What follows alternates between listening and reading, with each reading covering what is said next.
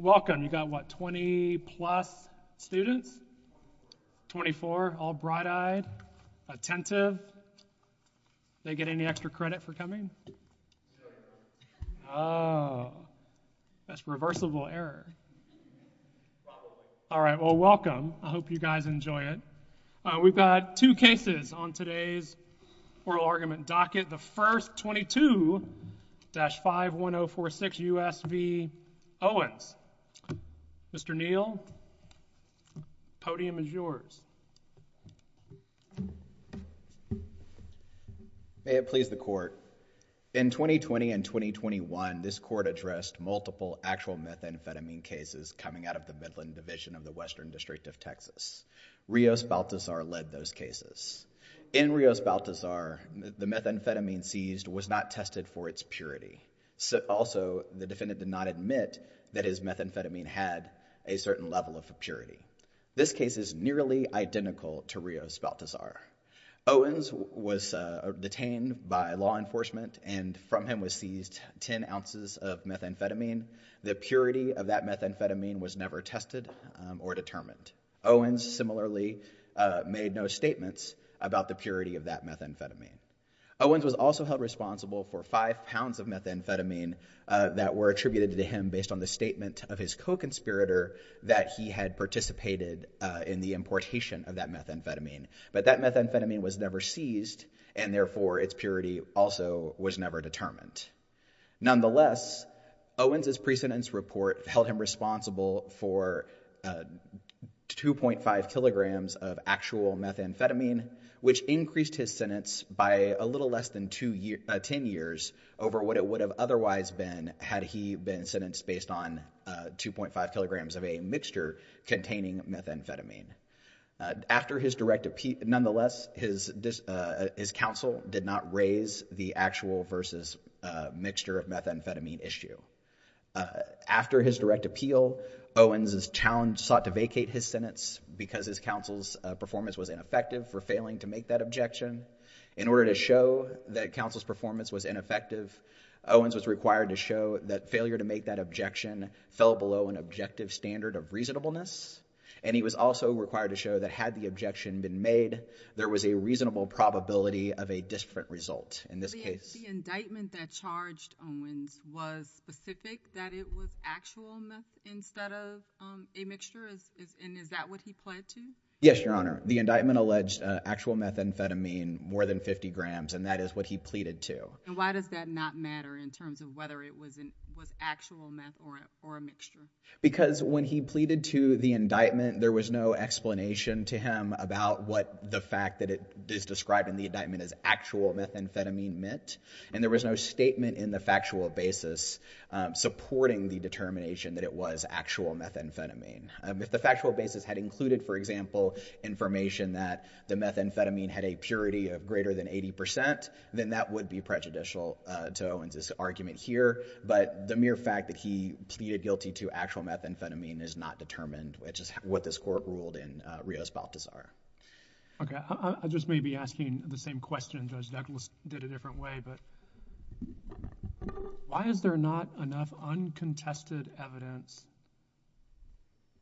for the district court, uncontested information for the district court to conclude that these five pounds of meth were 98% pure, thus exceeding the 1.5 kilograms of actual meth that's required to support the sentence? So there was no evidence of what the five grams that Owens participated in importing, uh, what its purity was. The 98% figure comes from methamphetamine that was seized as part of a completely separate conspiracy. That 98 figure is testing meth that Owens was not held responsible for and that he was not linked to really in any way. Um, that's what the government relies on to say uh, uh, that we can find this other meth and determine that it's probative of Owens' methamphetamine. But the pre-sentence report doesn't contain any evidence to link Owens' methamphetamine to that other seized methamphetamine. Um, I'll elaborate a little bit more on that. In a second. But returning sort of, I initially want to spend a second addressing whether counsel's performance was deficient. The district court here did not seek to defend counsel's performance, did not cite a reason why uh why it was reasonable for counsel not to object to the actual methamphetamine determination. Instead, the district court said counsel's assistance may have fallen below an objective standard of reasonableness. The government doesn't seek to defend the assistance either. The government assumes the assistance fell below an objective standard on government's brief 10. And also, when Owens filed his motion to vacate the sentence for ineffective assistance of counsel, the uh, government had an opportunity to introduce additional evidence that would give this court more confidence in the outcome, to show that the methamphetamine that Owens was involved with was pure. For example, it could have introduced, it could have tested the methamphetamine that was seized from Owens. It could have indicated that it had evidence from a co-conspirator that the methamphetamine that Owens was held responsible for was, uh, you know, about, they could have, uh, came from a particular source or was manufactured in a certain way or appeared um, to be uh, pure or was priced uh, consistent with um, pure methamphetamine. Uh, but the government didn't introduce any evidence along those lines. Instead, the government only relied on what uh, the methamphetamine that you're referring to, Judge Willett, um, this methamphetamine that was seized from a co-conspirator of Stowe, not Owens. The problem with the government's reliance on that methamphetamine is that the PSR, the pre-sentence report, contained very little information about that methamphetamine or the conspiracy that it was part of. And what little information it did contain tends to indicate that it wasn't probative of the purity of Owens' methamphetamine. So from the report, what we know is that after Owens was arrested, um, his co-conspirator Stowe continued in the methamphetamine business uh, and formed a different conspiracy with at least one other person. Um, that one other person was arrested uh, 23 days after Owens' arrest and methamphetamine was seized from that arrest. That's what the government relies on for the 98% figure. Um, it's not, it's questionable whether that methamphetamine was 98% or 78% pure, but I'm going to get to that argument in a second. Let me ask you this. So the PSR contains information that, number one, Stowe, not your client, Stowe has a Mexican contact in Tijuana. Number two, that Stowe obtained this 98% pure methamphetamine on November 28th from Tijuana. Number three, that Stowe and Owens obtained the five pounds of methamphetamine from Tijuana. Your client never presented any rebuttal evidence that that information was materially untrue. Am I right so far?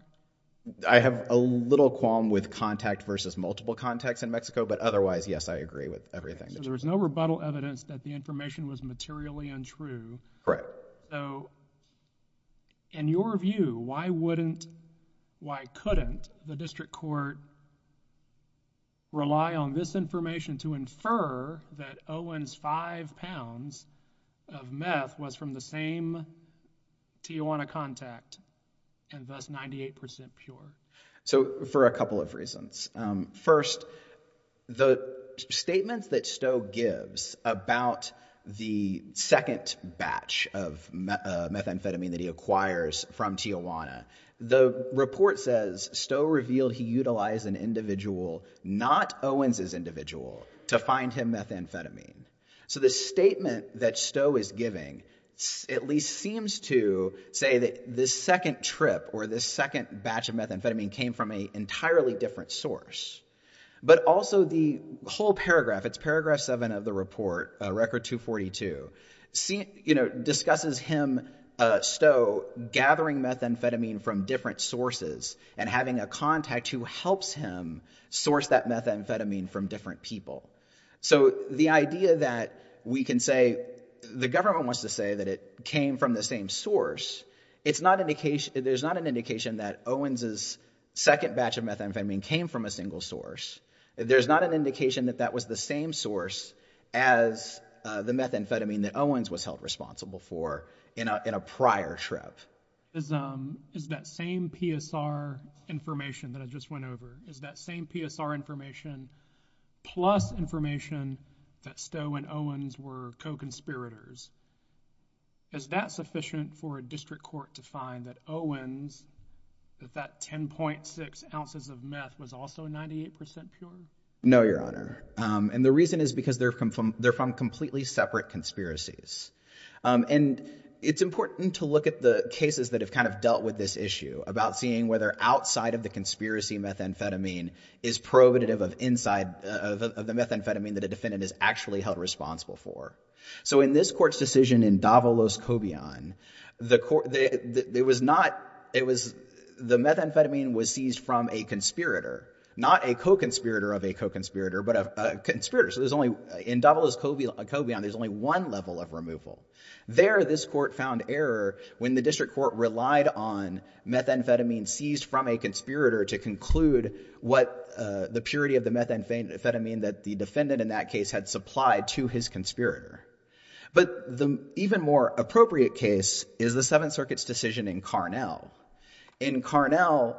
Before you go to that case, let me, the one you just mentioned, um, Davalos? Davalos-Cobian, that's my understanding. So there, we said the PSR did not contain sufficient evidence of reliability. Yes, sir. That tied the samples that were seized um, from a co-conspirator to the defendant. Yes. Um, because the co-conspirator, there were other suppliers and the purities of past samples might have varied. Um, here, unlike in that case, there's evidence of a common supplier and there's no evidence of unreliable or inconsistent metrics in determining purity. And I wonder why that isn't sufficient to distinguish that case.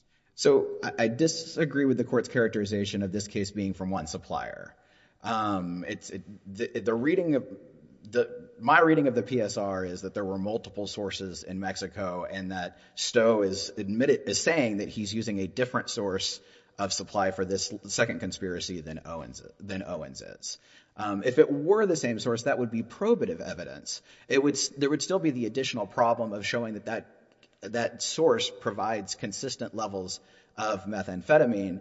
Um, and so I think the court's question goes to whether there's a certainty that Owens would have prevailed rather than a reasonable probability of him prevailing.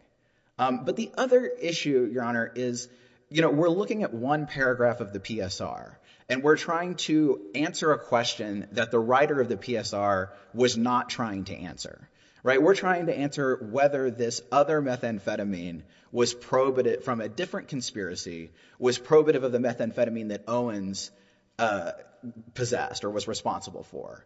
And the reason why the PSR is silent on this issue is because Owens' counsel did not raise the issue. And so it seems like, you know, what the government's argument is asking us to do is to sort of take this very textualist reading um, of a document that's not designed or written to answer the question we're trying to answer. So... Do you happen to know what the sentence would have been if an objection had been made and the court had allowed, um, sustained the objection as to the purity? It would have been, the recommended sentence would have been 210 to 262 months. Let me ask you this uh, bottom line. Uh, is it because the record does not conclusively show that your client is entitled to no relief, uh, was it error for the district court to deny his petition without an evidentiary hearing? Your Honor, I think an evidentiary hearing would have helped here, um, especially because there is questions, there are questions in the record about the 98% figure. Um, the record actually conflicts on this. The evidence that the government submitted uh, in response to the motion is a report that shows that 205 grams were tested and 201 of those grams were pure methamphetamine. The factual basis right at the time of the plea by the government said that 261.8 grams were seized from the unknown co-conspirator, and the PSR says that the test resulted in 201.3 grams. So there's a 98% figure, but there's also a 78% figure. The PSR says twice that Stowe has a contact singular um, or an individual singular who sources his his meth. Why doesn't that provide some corroboration that we're talking about one source and not two? So the sentence Your Honor is referring to is Stowe reported he has a Mexican contact and a conspirator met the contacts in Tijuana during their trip. So we have one sentence and two characterizations of how many people he's dealing with. And that's why I think it's a mistake to rely conclusively on a report that's not designed to answer the question that we're dealing with. It gets into a certainty of success as opposed to a reasonable probability. All right, Mr. O'Neill, we'll see you back on rebuttal. Thank you. All right, we'll now hear from the United States.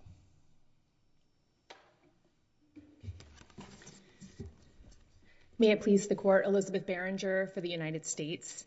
I just want to jump right into the defendant's claim that the PSR didn't support the purity finding. And first, I want to just talk about the burden in these proceedings. This is unlike the cases mentioned by the defendant, um, Rios-Baltazar and Davalos-Cobian, because this is a 2255 proceeding. The burden is flipped.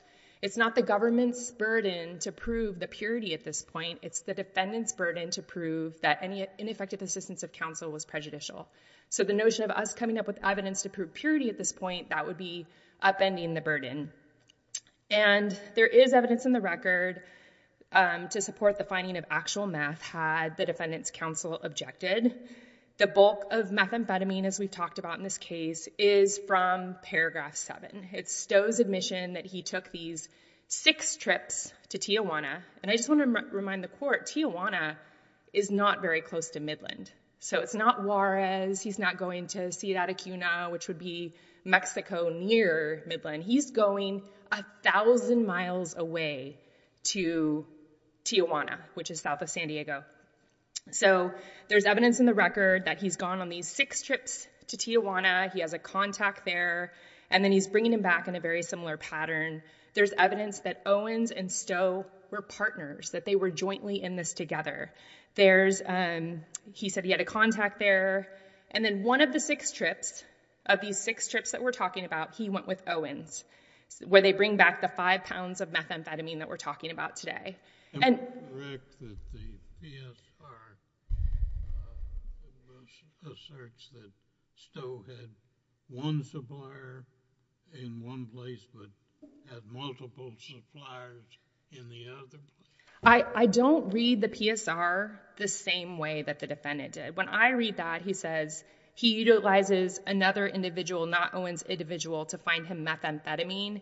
And that sort of suggests that Stowe has one line of distribution and Owen may have another, but they're still partners in this distribution scheme. So I feel like the fact that Owens may have other people bringing him methamphetamine isn't inconsistent with these six trips taken by Stowe. And the fact that Owens, it's a foreseeable um, outcome that that methamphetamine would keep coming. What do you make of the difference between a reference to a contact single Um, as opposed to contacts plural?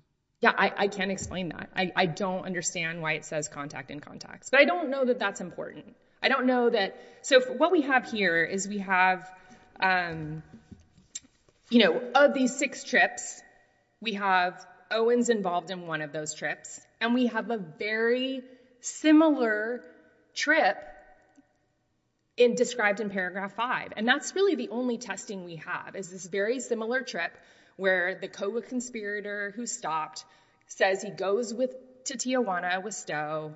They body carry pounds of methamphetamine back. Some are seized, some are not. And they get back and the co-conspirator is given, just as in as Stowe was in the trip with Owens, the co-conspirator is given payment of methamphetamine. So it's a very similar setup of going to Tijuana and coming back. And from that, the court could plausibly conclude that these different trips that Stowe is taking would have a similar level of purity. in addition to the other evidence in the record. They're just so similar. Um, and it's also, um, you know, this court has typically allowed, if we're just looking at a co-conspirator statement about these six trips, and we're talking about one seizure, this court has allowed historical estimates based on that same evidence. We have Lucio, which is actually a published decision, which talks about Betancourt, and both of those allow a co-conspirator's statements about drug type and quantity to be partially corroborated by a seizure. That's sort of similar in pattern. So this isn't off the course of what the court did. It's very consistent with this court's precedent of how a district court is given discretion to make reasonable estimates and extrapolations based on the evidence before it.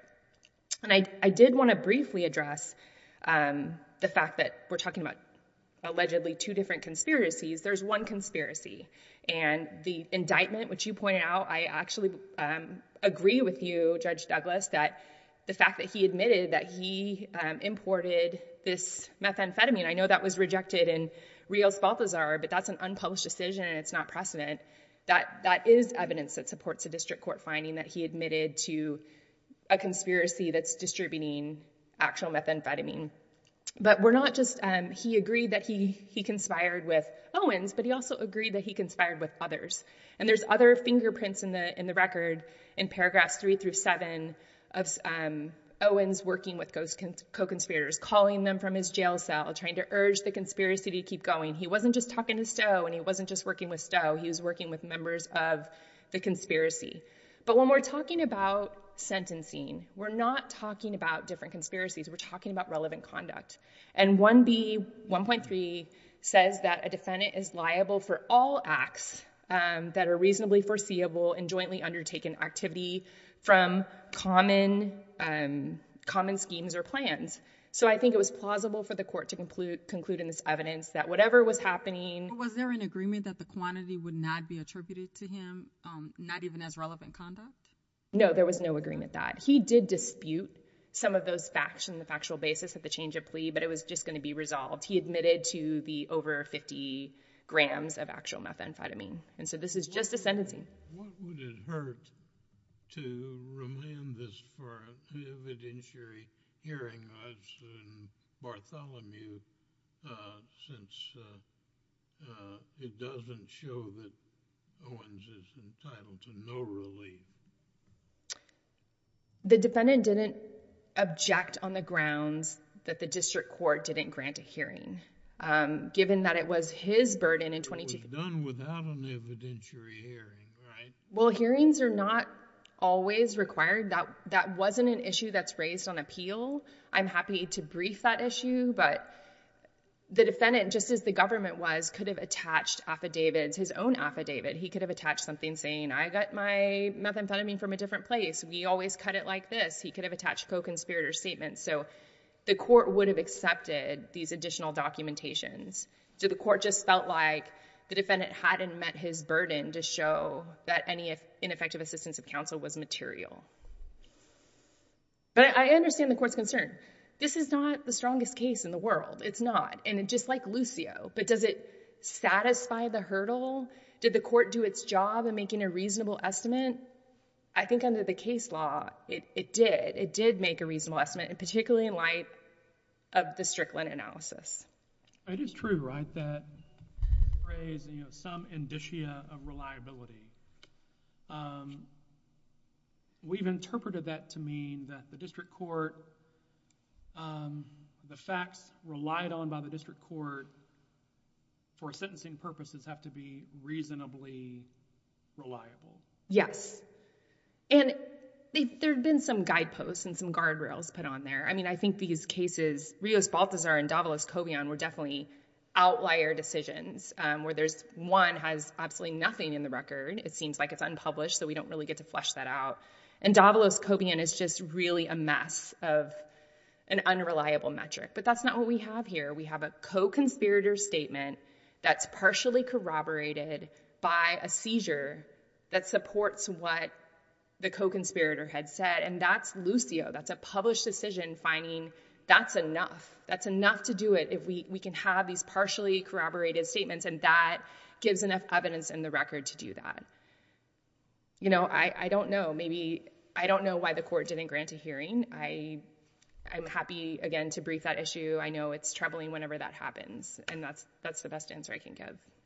So, um, I also wanted to say that um, with regard to whether that conduct described in paragraph 5 can be attributed, um, Owens, of course, as the PSR mentions, continues to just perpetuate and move this conspiracy forward even after his arrest.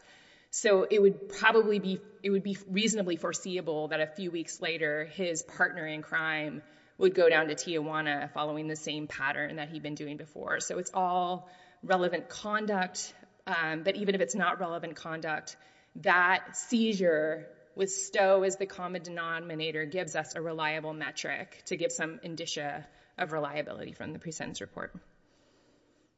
So if there are no more further questions, I would cede the rest of my time to the court. Ms. Margaret, thank you very much. Mr. O'Neill, welcome back. You've got five minutes. Thank you, Your Honor. Um, there were no statements by a co-conspirator about the purity of the methamphetamine that Mr. Owens was involved with. So this is completely distinct from Lucio. Um, and also, there were no calls to anyone other than Stowe. Owens called Stowe on November 5th and November 6th, the day of his arrest and the day after. This separate conspiracy in which the methamphetamine is finally tested is not uncovered. There's no evidence of existence prior to 23 days after Owens' arrest. Uh, and so the conspiracies are entirely separate. This was uh, a two-person indictment in which Owens was indicted with Stowe for their conspiracy, and Owens was only held responsible for the products of that conspiracy. The government did not object, or uh, the PSR did not and the PSR did not contemplate holding Owens responsible for the methamphetamine involved that was finally seized and analyzed. So the government's argument that this was one conspiracy, the government forfeited that argument. They didn't object to the PSR. They didn't argue there should be more relevant conduct uh, attached to Mr. Owens. They didn't argue that the additional uh, methamphetamine that Stowe told them about um, was reasonably foreseeable to Owens at the district court. Um, they didn't appeal the district court's decision. So the argument that that was part of the same conspiracy, they've given that up already. Um, on the issue of a hearing, uh, Owens did raise on page 29 of the opening brief uh, that the district court did not conduct a hearing and that there is an evidentiary problem with what the district court relied on because we have in a factual basis the government saying that this outside of the conspiracy methamphetamine, when it was seized, weighed 261.8 grams, and when it was tested, 201.3 grams, which would yield a purity of 78 percent, below the 80 percent threshold. Um, but then their report shows that the total meth weighed 205 grams and the pure meth weighed 201.3 grams. So there was an issue with the district court's determination that the methamphetamine that was outside of the conspiracy that the government relies on is 98 percent pure as opposed to 78 percent pure. And the district court did not hold a hearing to resolve that discrepancy. I do want to briefly talk about the Seventh Circuit's decision in Carnell because I feel like the government's argument asked this court to split with that. Um, in Carnell, there was a much greater relationship between the defendant and the person who possessed the methamphetamine that was seized and tested. They were actually riding in the same car together. They were friends. There was some indication in the record that they might have previously you know, done a methamphetamine deals together. The Seventh Circuit... Am I correct that the uh, uh, purity conclusion in the November uh, 28 report differs from the indictment in the PSR? So the November 28th report, I'm not, is that the methamphetamine that was seized on November 28th? Yeah. the, uh, uh, Doesn't that make the PSR ambiguous? Yes, Your Honor. The PSR read in light of the factual basis is quite ambiguous. It seems to indicate that the methamphetamine seized on November 28th was 78 percent pure. But then the DEA analysis that the government attached to its response to our motion said it was 98% pure. So it's your position that that can only be cured with an evidentiary hearing? I think that that could only be cured by an evidentiary hearing. But you only get to that question if you reject my argument that the outside of this conspiracy methamphetamine was not probative of the methamphetamine that Owens was held responsible for. Which would mean you disagree with the Seventh Circuit's decision in Carnell where they dealt with two people who knew each other and were friends um, and were actually in the same car when the tested methamphetamine was seized. That methamphetamine was not attributed to the defendant and the Seventh Circuit said that the purity of that methamphetamine was not probative of the methamphetamine that the defendant was held responsible for. What does reasonably reliable mean? So again, when we've talked about the phrase, you know, some indicia of reliability. Yes, Your Honor. As I mentioned to Ms. Berenger, and we've interpreted that phrase to recognize that facts used by the district court for sentencing purposes have to be reasonably reliable. And the prosecution, the government sort of says, yeah, this isn't the strongest case, not the most watertight case, but it's enough. Reasonably reliable. So, Your Honor, it means that there has to be something in the PSR showing where the information comes from. So we look at classic examples, right? You know, an officer uh, has said in his report um, or something that the PSR writer used, um, we say officer statements are reliable. Um, that we say co-conspirator statements are reliable. But there has to be something there. Here there is nothing there. There is no statement of a co-conspirator. There is no officer's analysis. There's just the conclusory statement that he had actual methamphetamine. And there's nothing underlying that. Okay. Mr. O'Neill, thank you very much.